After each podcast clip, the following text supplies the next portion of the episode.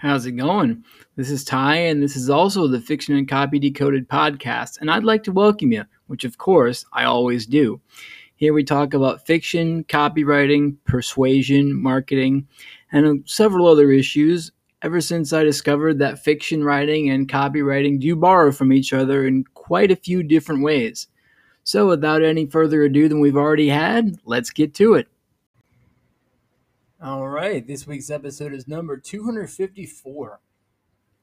The post I originally titled this that I'm going to tie this to is called My Promise Post About Pipe, posted May 20th, 2015. All right, so this was about basement and kitchen pipe up until the landlord decided to have a pipe guy look at some stuff, and he actually did work on it himself at that point I had all metal pipe, which means also while they're working on the plumbing, I couldn't flush the toilet. I mean, that's fine. It was only for about six or seven hours, but I was reduced to getting cold water only from the kitchen sink, but I could use the bathroom. Again, fine. I was able to get a little hot water from the tub to do dishes, and that's it. even though the water was super rusty for about a minute when I took a shower, kind of whatever. But then the day after that, they came to finish it up. And the the other thing about this that had been troubling me, but doesn't anymore, is that the the pipes were such in the kitchen that they were very close to an outside wall. So in the winter, they would freeze. So I had to put either a blanket on it near it, a heater near it, something else to prevent that. But with PVC pipe, which they replaced it, all the metal pipe with, that doesn't happen. Now, on the plus side, I didn't actually have hot water coming out of the pipe to the right on my washer anymore, which was interesting. And I mean, I'm saying it from the perspective of a layman because I know almost nothing about it. You know, if it were me trying to lay a pipe, you'd have to get somebody else because I know nothing about plumbing.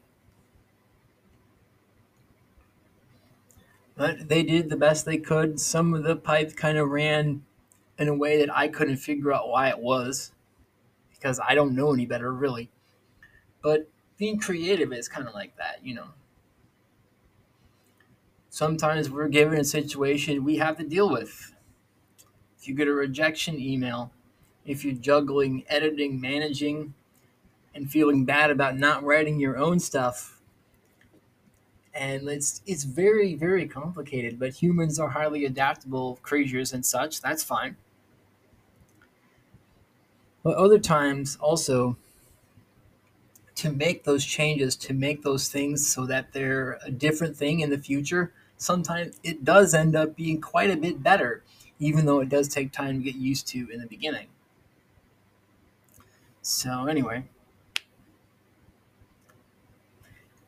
other than thinking about not running not running water because the pipes were off, it really didn't impact me at all. And it was quite a bit better since then because I'd never have to worry about freezing kitchen pipe. You know, it's like they're very close. Because they were very close at that point too. It's like, huh. Then I should just let them get it done. You know, it's not as if I was going to say, you know, I want to flush the toilet today, so I want you to put off replacing all the pipe that we know needs to be replaced because it's old. It's like, no, I don't want to have that where I'm dealing with other problems just for that momentary convenience. That's another bit, you know. So people find workarounds, but it didn't have to be permanent.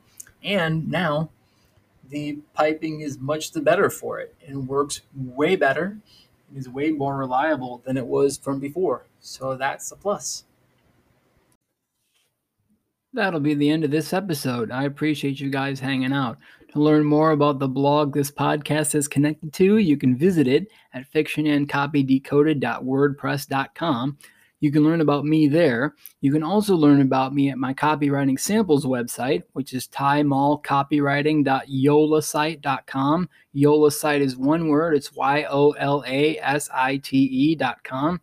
Uh, you can support this podcast by liking, sharing, commenting, and subscribing to get the word out. You can also become a monthly contributor if you'd like. For 99 cents a month, you'll get my thanks at the end of each and every episode. Well, not individually, but collectively. Uh, for $4.99 a month, I'll give you part of the show notes for that week, for that episode, in the month that you're featured. Terms apply, of course. And for $9.99 a month, I'll do a 30 second to one minute ad for you to promote your business during the show. Again, terms apply. All right. I appreciate it once again that you took time to listen to me today, this week, this time.